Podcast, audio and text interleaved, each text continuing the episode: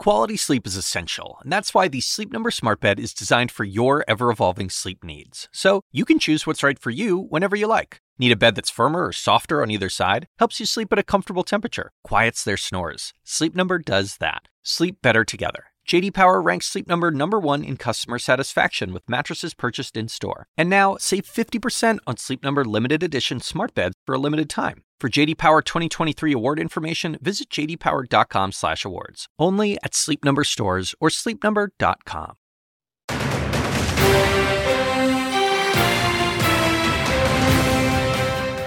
Next stage. Israel now escalating its Gaza airstrikes ahead of a likely invasion. As fears grow, the region could be drawn into the conflict. What is Israel's plan? I caution the government of Israel not to be blinded by rage. Chairman of the House Intelligence Committee, Mike Turner, joins me. And Lifeline. More humanitarian trucks poised to enter Gaza, carrying desperately needed food, water, and medical supplies. These trucks are not just trucks, they are a lifeline. But as Israel preps for the ground war, are conditions about to get much worse? Plus, at odds. With future U.S. aid to Israel on the line, House Republicans are back to square one in their speaker search fiasco. We are in a very bad position as a party. As they plan for more votes, can anyone unite the conference? Former Republican Congresswoman Liz Cheney is here for her first media interview in more than a year.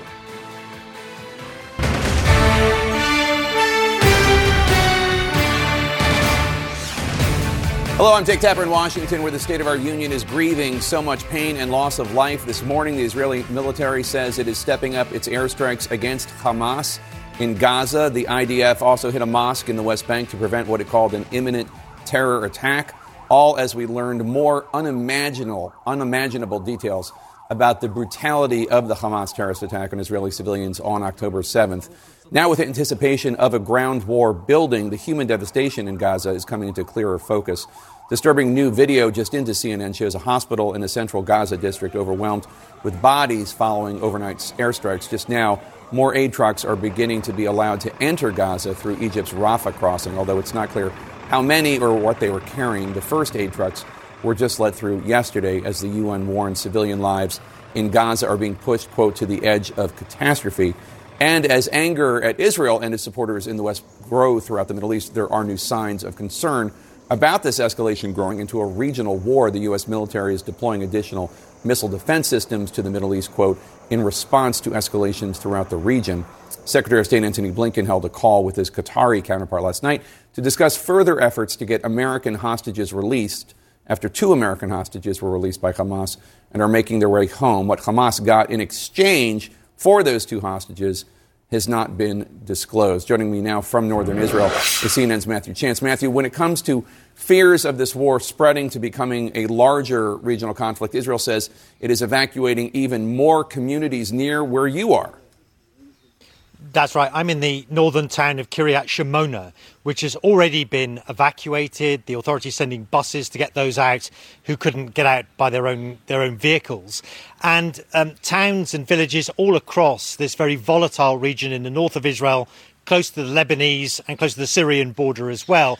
They've all been cleared out. We're talking about hundreds of thousands of people, both here and in communities in the south of Israel as well, who evacuated because of the attacks last week in Gaza, who have now been displaced because of this ongoing violence uh, in the country. The situation here in the north is particularly of concern because the Israeli military say there's been an upsurge in attacks by Hezbollah forces across the border over the course of the past several days.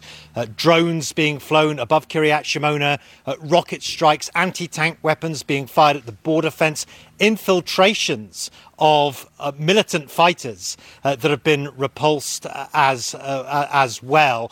Um, all of this, the Israeli military say they've responded to. They've been carrying out an increased number of attacks inside southern Lebanon, um, but they have warned Lebanon as well and Hezbollah as well uh, that it will press further, uh, that it will launch, you know, enormous strikes uh, on Hezbollah and indeed on Lebanon if that escalation uh, continues. Um, one IDF spokesperson saying that Hezbollah is playing a dangerous game and dragging Lebanon into a war that it will lose.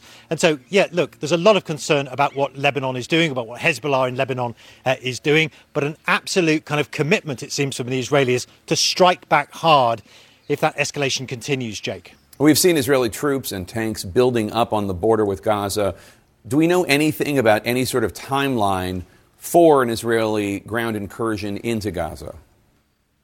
No, I, I, wish we did, but obviously we're all very nervous and tense watching when that move will be made across that frontier into Gaza. Already the Israelis say uh, that they've been stepping up airstrikes and they intend to do that to put more pressure uh, on Hamas. The objective remains the same, of course, they say, which is to, in their words, um, destroy Hamas and dismantle its military uh, infrastructure. But in terms of when the actual green light for a land invasion is going to be put on, or, or not. It, we, we don't know yet. I mean, there is a possibility, uh, although this isn't an official position at this point, there is a possibility that Israel may be waiting to see what further results the talks between the United States and Qatar and Hamas may yield in terms of more hostage um, negotiations and, and, more hostage releases. Already, two US citizens held by Hamas, of course, in the past 24 hours have been released. Obviously, there's a hope that more uh, can be, their freedom can be brokered as well. But that's not the official Israeli position. They're saying they will choose the exact time and the exact moment when it's best suited for a military incursion for them to green light it. Jake. All right, Matthew Chance, thank you so much. Joining me now for her first media interview in more than a year, former Republican Congresswoman Liz Cheney. She was the number three Republican in the House, and before that was a high ranking State Department official. Thank you so much for being here. Thank it's you. good to have you. So, as you know, Gaza City is very densely populated, and Hamas embeds itself within the population.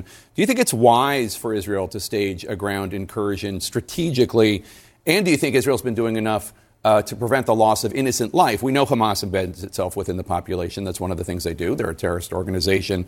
But is this smart for Israel? Look, I think that number one, people need to recognize that what's happening in terms of the conditions in Gaza is the responsibility of Hamas. The reason that people in Gaza are facing the situation they're facing, Hamas has been in charge in Gaza since 2006, uh, at least. So um, Israel, we have moved so quickly beyond um, the focus on the devastation of the terrorist attack, the absolutely barbaric slaughter of uh, men, women, and children. The stories that, that we continue to see come out of uh, babies, you know, tied up with wire and uh, murdered brutally, of people tortured in front of their children. Um, I mean, the, the fact that uh, people have moved on from that uh, is is really um, wrong. And Israel just must, FYI, we have not, and we continue to tell those stories on CNN. No, and I, I, think it's it's it's very important. What we have seen, though, around the world yeah. uh, is even, frankly, before Israel began any kind of a response in Gaza. Um, we saw this this massive um, expansion and explosion of demonstrations around the world, anti-Semitic, anti-Israel, here in the United States on our university campuses. It's outrageous, it's dangerous, it needs to stop. Israel must take whatever action they need to take to defend themselves. Uh, and the United States should not be in the business of telling them um, to stop, to slow down. They have got to defend themselves, and that means they've got to defeat Hamas. Sure, but, but let me ask you just in terms of advising a country that is an ally, a lot of people are drawing parallels to 9 11, although proportionally this was worse uh, this is about would be the, the, the same as killing 40,000 people in Israel as opposed to 3,000 as happened here in 9 11. Um, on 9 11, your father was vice president. You came to work at the State Department after 9 11. Take a listen to what President Biden said in Israel this week. But I caution this while you feel that rage, don't be consumed by it. After 9 11, we were enraged in the United States. While we sought justice and got justice, we also made mistakes given the goal of not just defeating Hamas, but a long term goal of Israel living in peace, of a, of a, of a two state solution, if that's even a serious proposition anymore. What lessons do you think we have learned as a country that we could tell Israel, um, that we could share with Israel? Well, look, I think probably uh, the biggest mistake that we made post 9 11 was uh, President Biden's decision to withdraw from Afghanistan the way that he did. Uh, I think the biggest lesson that we've learned, uh, and frankly, after 9 11, the fact that the steps we took uh, for over 20 years now have prevented another mass casualty terrorist attack at the hands of Islamic terrorists um, is something that we all ought to be very clear about and, and, we ought to remember. The lesson that we've learned and the lesson that we need to apply here is um, first of all, these, these conflicts are connected. Iran absolutely is behind what's happening with respect to Hamas, with respect to Hezbollah. Uh, some of the Hamas terrorists, uh, they found Iranian munitions, North Korean munitions in their kit. Uh, the Hamas leadership itself has talked about their ties and relationship with Russia.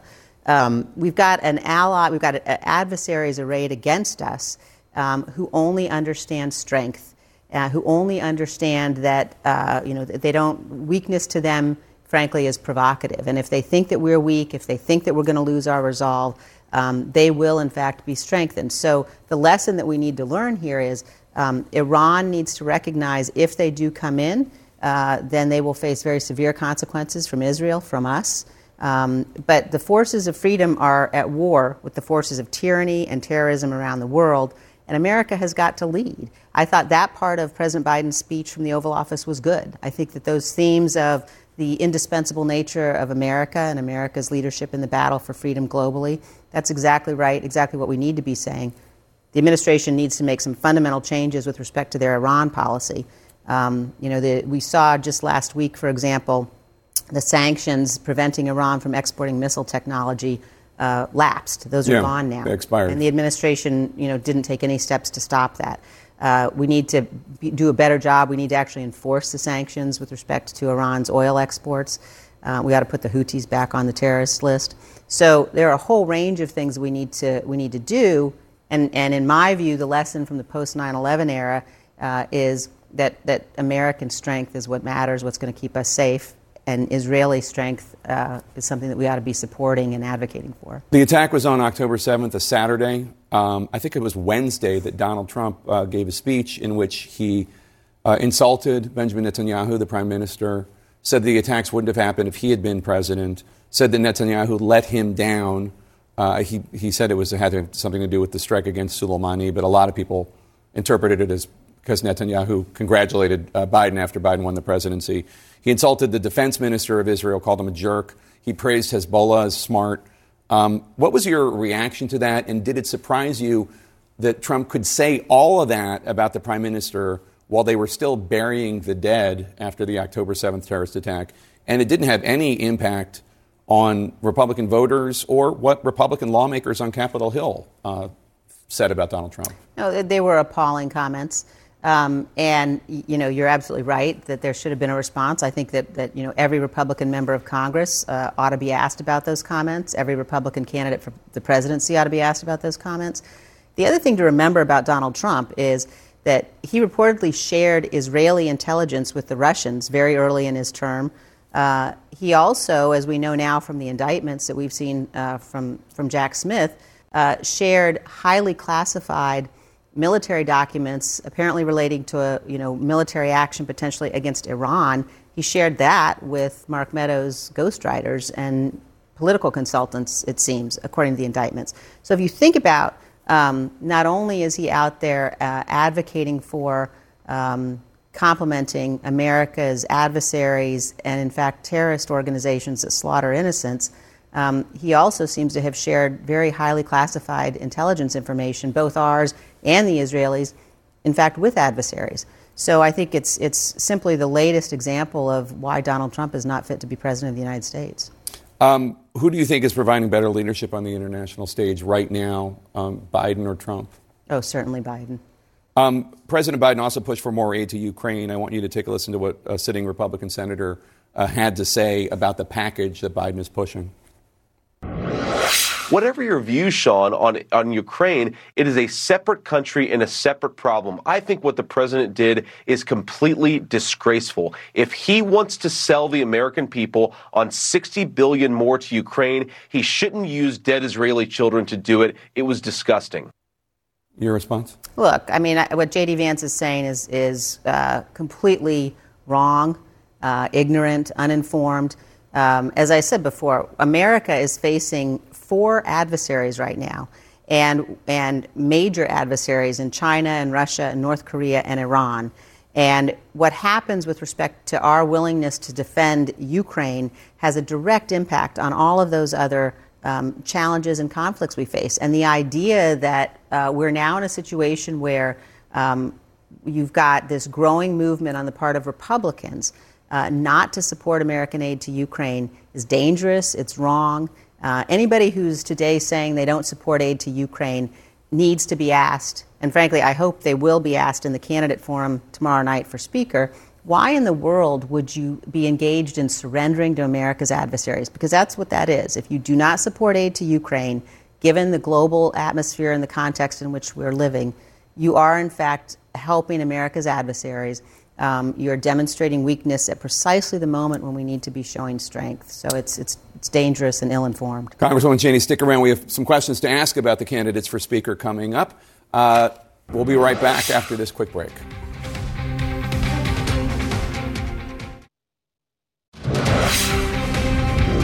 So close. I only need what, 100 votes? Knock, knock, knock. Oh. You, is this the loser's office? Mr. President, I'm so glad you're here. And you endorsed me, and then you just kind of disappeared. Yeah, well, that's because I prefer the Jordans who win, okay?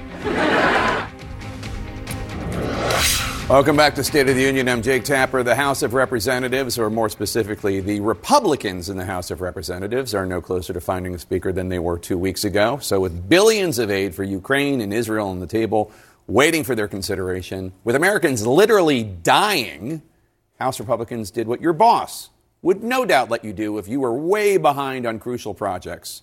They took the weekend off.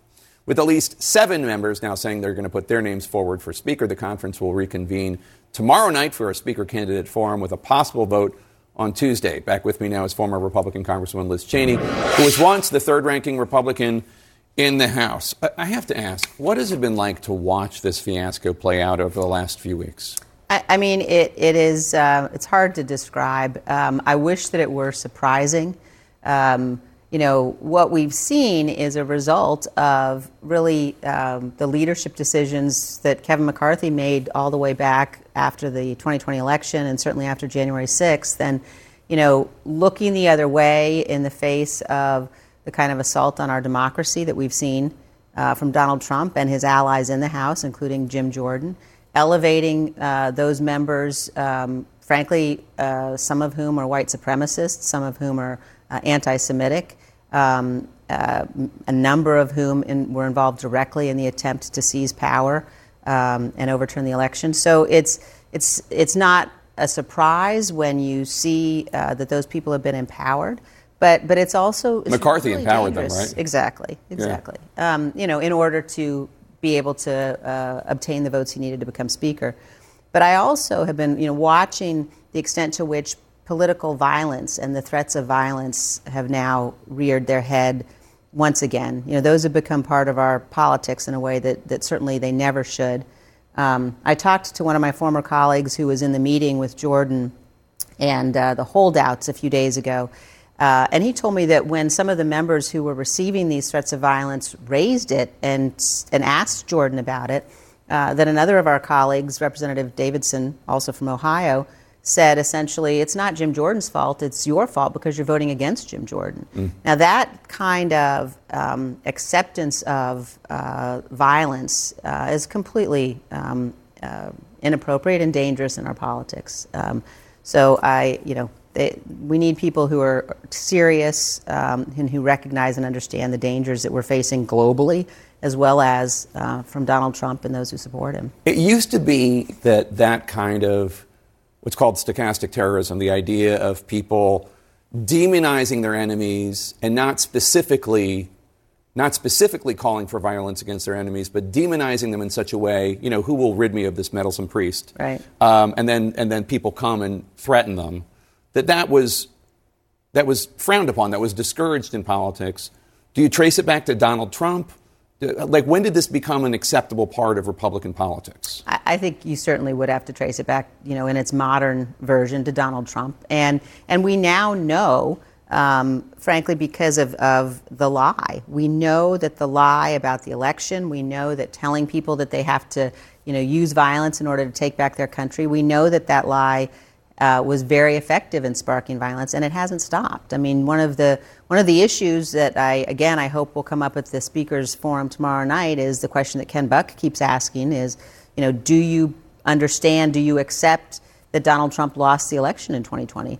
Um, and do you understand and recognize the connection between continuing that lie uh, and the political violence that we've seen unleashed across the country? And a bunch of the candidates for Speaker Kevin Hern, Byron Donalds, Mike Johnson, Jack Bergman all of them voted to object to the Electoral College results in Arizona and Pennsylvania and to disenfranchise millions of Americans based on those lies. Is that disqualifying? Certainly. I think there's no question. And I think it tells you, though, you know, uh, over 140 members of the House Republican Conference voted to object and voted to object after the violence. So, after people were dead, after bodies were right. lying dead in, in the Capitol. After the, the, and after the, the mob that Donald Trump provoked had invaded. So um, it certainly should be a disqualification. And I think that if it isn't a disqualification, it will send a very clear message, yet one more clear message to voters, um, you know, as they think about who they're going to vote for in 2024. Um, to what extent can you trust this group of Republicans to defend the Constitution? Uh, you know, if they're unwilling to even acknowledge um, the rulings of the courts, uh, as well as you know the constitutional process that unfolded, and the complete lack of evidence um, as well as all of the testimony that we put on in our hearings in the January 6th committee from the leadership of Donald Trump's own campaign, uh, from the leaders of you know, his White House counsel's office, the Department of Justice, making clear he did not win the election, and he knew he didn't win the election. I mean, I guess Congressman Tom Emmer, you know, is the majority whip, I believe. He's, he's, he did not vote that way, but I feel like it's almost disqualifying among House Republicans to be reality based. Well, that's been my personal experience. Yeah. So, uh, and I, I don't want to, I hesitate to endorse anybody because I think that won't be helpful for them. But I but do listen to what you're saying. To... That's crazy. You are super conservative. You are more conservative than almost any of the House, the House Republican leadership. You're more conservative than the woman who replaced you, Elise Stefanik. You're just not nuts. You're just not anti democracy. Well, look, and I, I think that really is a testament about where we are as a country today. And we have to have a party that gets back to advocating those conservative policies, gets back to embracing the Constitution. That is not what the Republican Party is doing today. It's just, I mean, do you ever just like stop and think about the world that we're in right now where a majority of Republican voters and a majority of House Republicans just think the moon is made of green cheese? I mean, it just, I don't even. No, I do, certainly. And I, have spent the last uh, almost a year now uh, working on a book. It's going to be out at the beginning of December that, that really looks at these issues and, and tells a story of the evolution inside the Republican conference, for example, as we were walking through this whole period of how did people keep accepting behavior that they never would have accepted before. And it's, it's, a, it's a cautionary tale because it happened very easily that people said, we're going to go with Trump instead of the Constitution. What do you think it says about Jim Jordan? And what do you think it says about House Republicans that in his last public ballot, 25 House Republicans voted against him, but then in the secret ballot, a few minutes later, more than 100 Republicans voted against him? A majority. I, right, right. Look, well, first of all, I'm very glad that they decided. I think that, you know, if it took a secret ballot to send the very clear message that, that Jim Jordan can't be the Speaker of the House, I'm glad they did that. Um, but I do think that, it, you know, if we're going to be able to get back to a place in this country where we actually have people who are advocating for the Constitution in both parties, um, then we're going to need people to, you know, have some more courage than my former colleagues are showing right now. And be willing to say, no, I won't accept this, I won't stand for it, um, when you have to stand up and, and, say so and put your name next to that vote. Um, because this notion of the secret ballot being the only time that you can go against Donald Trump um, helps to strengthen Donald Trump. So, former Trump lawyers Sidney Powell and Kenneth Chesebro just struck uh, plea deals this week in Fulton County. Both have agreed to testify in future trials.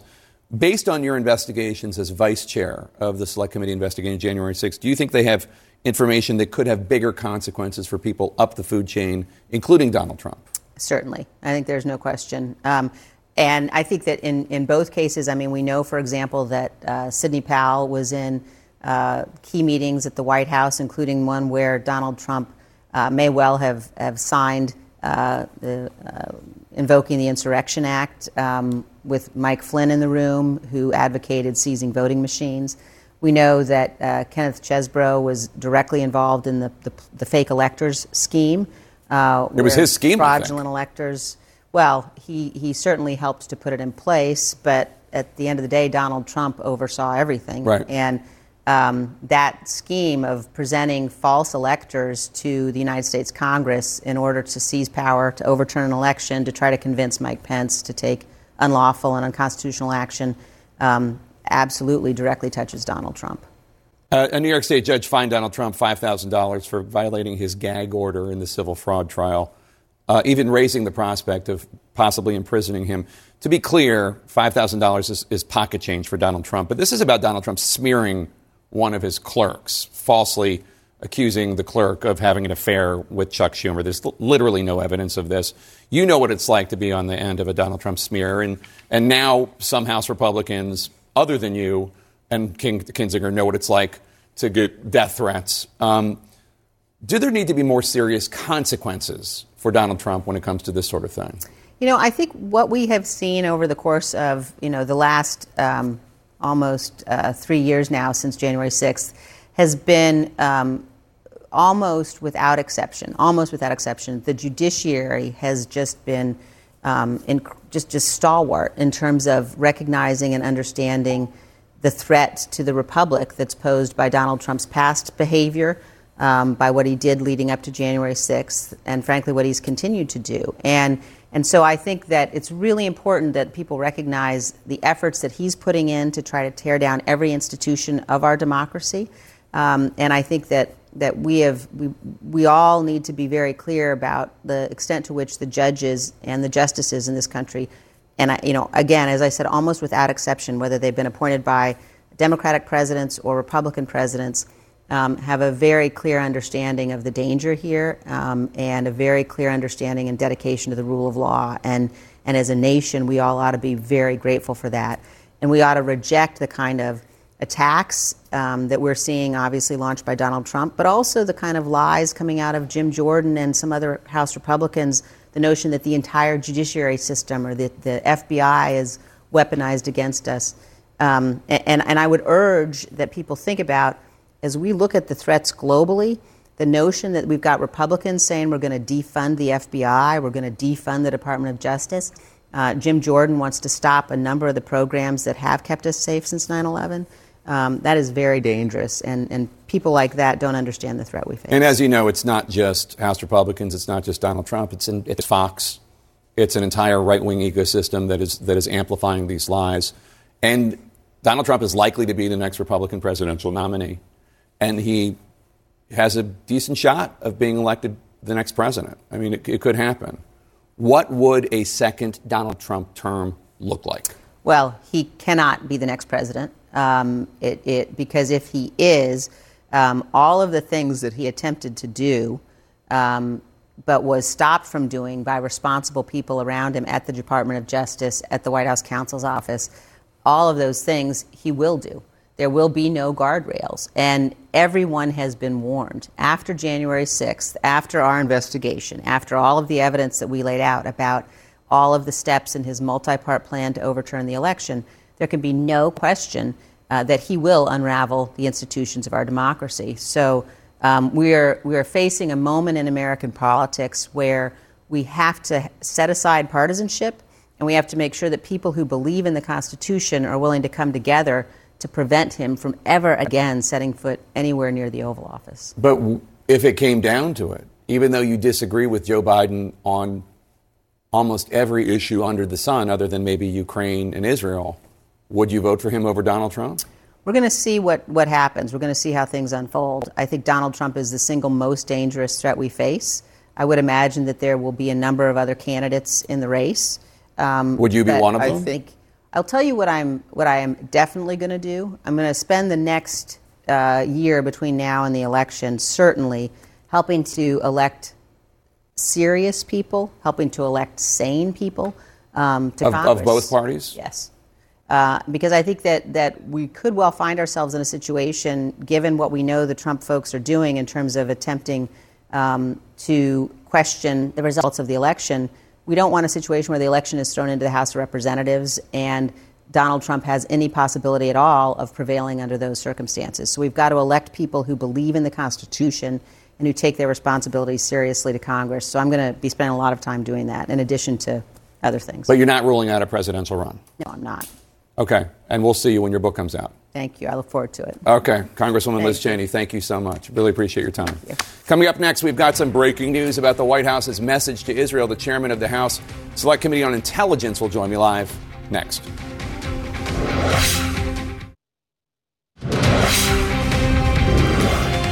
Welcome back to State of the Union. I'm Jake Tapper. We have some breaking news for you now. The Biden administration is asking Israel to delay its ground incursion into Gaza. That's according to two sources briefed on discussions who say that the delay would potentially allow for both more negotiations over the hostages that Hamas took on October 7th and also would allow for more aid to be allowed to, to be delivered to innocent civilians in Gaza. The sources say that Friday's release of two American hostages, Judith and Natalie Raanan from outside Chicago, signaled that negotiator, negotiators believe they could make progress on freeing some of the more than 200 hostages believed to be currently held by Hamas. Joining me now to discuss is the chairman of the House Select Committee on Intelligence, Congressman Mike Turner of Ohio. Uh, Congressman, thank you so much for joining us. So, uh, two American hostages were released by Hamas. Um, this is obviously a brutal terrorist group. Uh, they didn't release the hostages out of the goodness of their hearts or for humanitarian reasons. So, why did they release the hostages? What did they get in exchange? Well, certainly they're continuing to have ne- negotiations and, and, discussions, but what we're very aware of, which as you just noted, is you know Hamas is a franchise of Iran. The, the brutal terrorist attacks that have occurred in, in, Israel are going to result in in Israel entering into Gaza and in in taking um, you know this conflict to Hamas itself.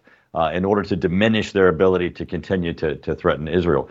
As we see that unfold, uh, certainly, getting humanitarian aid is important. Getting the hostages back are important, and, and as there are opportunities that, that those break, you know, certainly, um, you know, they, they need to be pursued. But, but the United States should not be dictating to Israel the, the prosecution of, of this conflict. Um, they, they certainly are on the ground. They know the risks. They know the the, the consequences, um, and uh, certainly the, the United States supports uh, their efforts to diminish this this terrorist threat. How involved uh, were American officials in securing the release of these two American hostages, and are you optimistic more hostages might be released? Do you know how do you know how many more Americans are currently being held hostage in Gaza by Hamas? Yeah, no, I, I, would certainly say that you know, Hamas needs to release all hostages, and certainly all American hostages. Uh, you know, there are some reports that have been public uh, that perhaps all of the Hamas leadership was not aware of the brutal terrorist attack that was going to occur into Israel. That may be some surprise in the leadership of Hamas that they now find themselves with tanks on their borders um, and a, uh, a conflict going to ensue. And they may see that these hostages are, are a, an important opportunity uh, to, to return them back to uh, Israel and the United States uh, so that they can get out of the way and, and hopefully address this issue of how will they move from a terrorist organization and state, a franchise of Iran, uh, to, to an area where there can be peace. So, obviously, as the chairman of the House Intelligence Committee, you're a member of the Gang of Eight. You get to see the very top classified intelligence. Who is responsible for the explosion at the Baptist ho- Hospital in Gaza Tuesday, which um, the Palestinian Health Ministry, which, which is obviously controlled by Hamas, blamed on the Israelis, but U.S. intelligence seems to have concluded it was, it was actually more likely to have been caused by pa- Palestinian Islamic Jihad. Who, who is responsible, according to the evidence you've seen, and how conclusive is that intelligence? Uh, well, my uh, my counterpart, uh, ranking member Jim Himes from Connecticut, the two of us received a briefing that included not just the conclusions by the administration, but also the assessment. What was the process undertaken in order to determine uh, that this was not uh, the fault of Israel? Um, and uh, both of us concluded, in fact, we released a statement uh, that we concur with the administration's conclusion uh, that, that this was not a result of, of Israeli action. You, there, are, there is a, a, Democratic member of Congress who is out there still blaming it on Israel. Uh, and I've heard some members uh, say that she should be briefed. Uh, and I'm wondering is there an intelligence briefing being offered to members of Congress so that everyone can be informed as to what the, the latest information uh, is? Sure. Well, the administration's actually done a very good job of pulling together both the leadership in the House. We've been to the meeting with Jake Sullivan and the National Security Council, um, and um, getting their information and get a briefing directly from him. Plus, all of the House of Representatives were called into a briefing uh, where we both had um, the Office of Director of National Intelligence and the Department of Defense. So there's been a tremendous amount of effort to get information to members, and I think this is very important as it has been in the Ukraine conflict, especially as the administration moves forward to look for an aid package uh, to get through Congress for both uh, the conflicts in Ukraine and uh, and Israel. Based on what you know, do you think the Israelis are doing enough to protect the innocent civilians in Gaza? I, I'm sure you've heard Israeli leadership say that Palestinians are victims of Hamas as well. And then they are. I mean, there's no question. You know, there was an election in which Hamas, you know, came to power in Gaza uh, and then suspended all elections, and, and certainly the people in, in, Gaza are captive to them.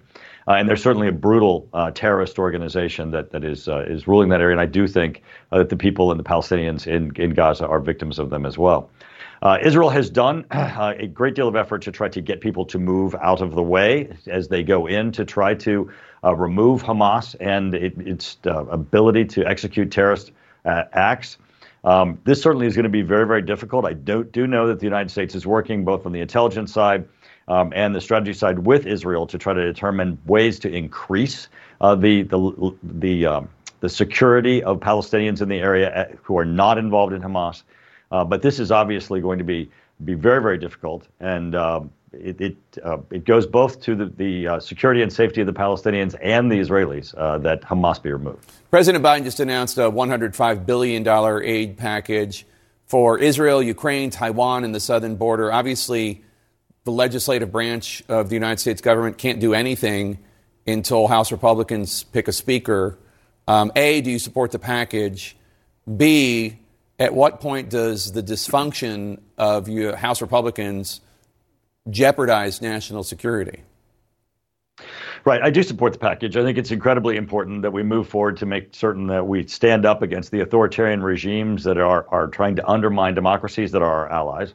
I think also that we should be more focused on Russia as a threat to the United States than we ha- have been, because this is not just an issue of Ukraine or not Ukraine. This is an issue of you know Russia is our adversary, and they intend to do us and and our allies harm. And of course, with Israel, uh, this is one that is has great clarity. We've all seen um, and have just um, you know been saddened by the atrocities that we've seen and the, the need for uh, uh, addressing the issue of Hamas. With respect to the national security, clearly having a house that's not function is is certainly a security threat for our country. Um, the this aid package, though, is not being delayed as a result of, of the House. Uh, at this point, the Senate has taken up this aid package. It looks like it'll be about two weeks before that package comes out of the Senate itself. And certainly, we all hope we'll have a speaker by then. Um, there are seven uh, candidates so far for a speaker. Is there one that you particularly are, are, leaning towards, and do you think that that person can get 217 votes?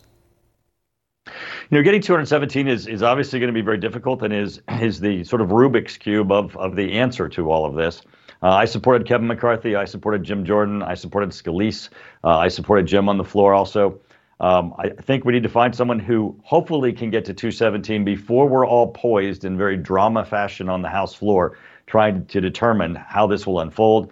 Uh, I really uh, hope in the next several days, as we come together as a Republican caucus, that we're able to resolve that so that we go unified to the House floor and deliver a speaker. I hope you don't take this personally, but do you guys have any idea how clownish you look?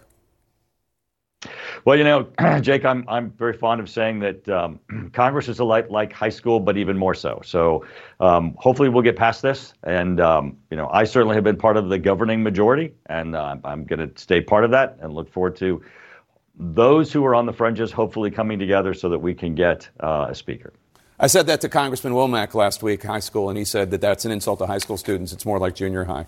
Congressman Turner, Chairman Turner, yeah. good to see you. I, ho- I hope you guys pick Thanks. a speaker sometime soon. Great. Thanks, Jake. Coming up next, what happens when the fog of war is used to push propaganda, the impact it could have on every one of us. As Israel prepares for a ground war, the Biden administration has been trying to caution the Netanyahu government to think strategically and not out of the understandably ferocious anger that Israelis are feeling. But I caution this while you feel that rage, don't be consumed by it. After 9 11, we were enraged in the United States. While we sought justice and got justice, we also made mistakes. What were some of those mistakes? Well, just to name one, during the War on Terror, U.S. service members killing Iraqi and Afghan civilians for whatever reason accident, negligence, the, the luxury of superior munitions that makes creating a sustainable peace far more difficult because civilian deaths often creates even more enemies.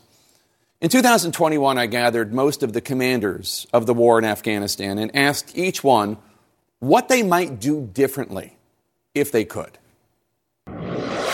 Right after the 9 11 attacks, I would have made a decision inside the U.S. government to do nothing substantive for a year.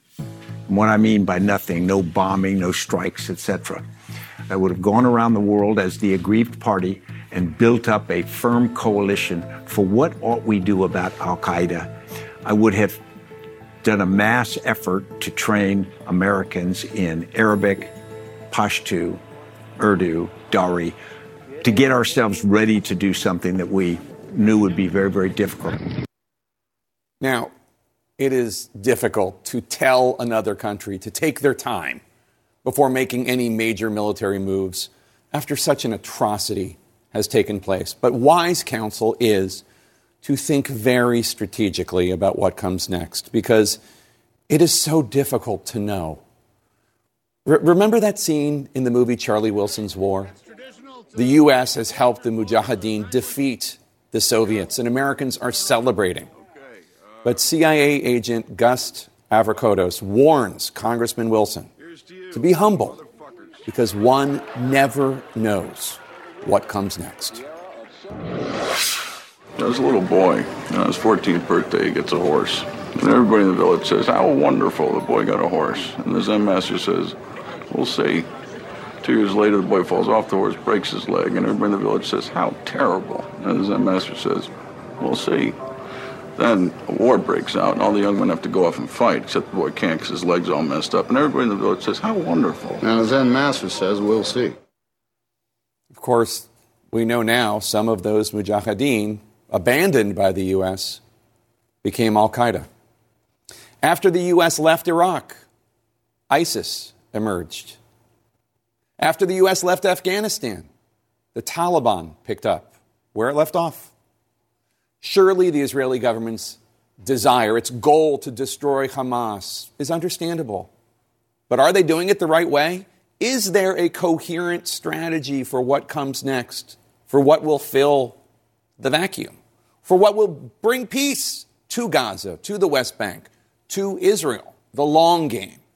Is what's happening now under the same leadership of Israel that was in charge on October 7th, is that going to ultimately produce a safer Israel, not just in a month, but in a year, in a decade? We'll see. But at least, unlike its neighboring countries, Israel has a thriving free press where journalists can ask those questions. Before we go, so many of you have been watching our coverage, have expressed a desire to help with humanitarian relief efforts for the innocent people of Israel and in Gaza. CNN has been compiling resources, and you can head to cnn.com slash impact to find a list of vetted organizations on the ground who are responding. That is cnn.com slash impact. Thank you for spending your Sunday morning with us. The news continues next.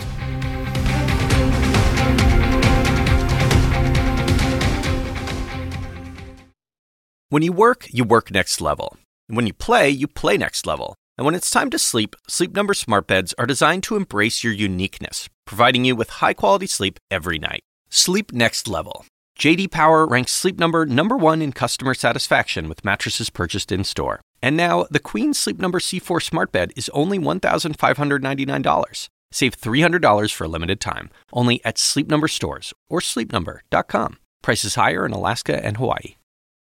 Quality sleep is essential, and that's why the Sleep Number Smart Bed is designed for your ever evolving sleep needs. So you can choose what's right for you whenever you like. Need a bed that's firmer or softer on either side? Helps you sleep at a comfortable temperature, quiets their snores. Sleep Number does that. Sleep better together. JD Power ranks Sleep Number number 1 in customer satisfaction with mattresses purchased in-store. And now, save 50% on Sleep Number limited edition smart beds for a limited time. For JD Power 2023 award information, visit jdpower.com/awards. Only at Sleep Number stores or sleepnumber.com.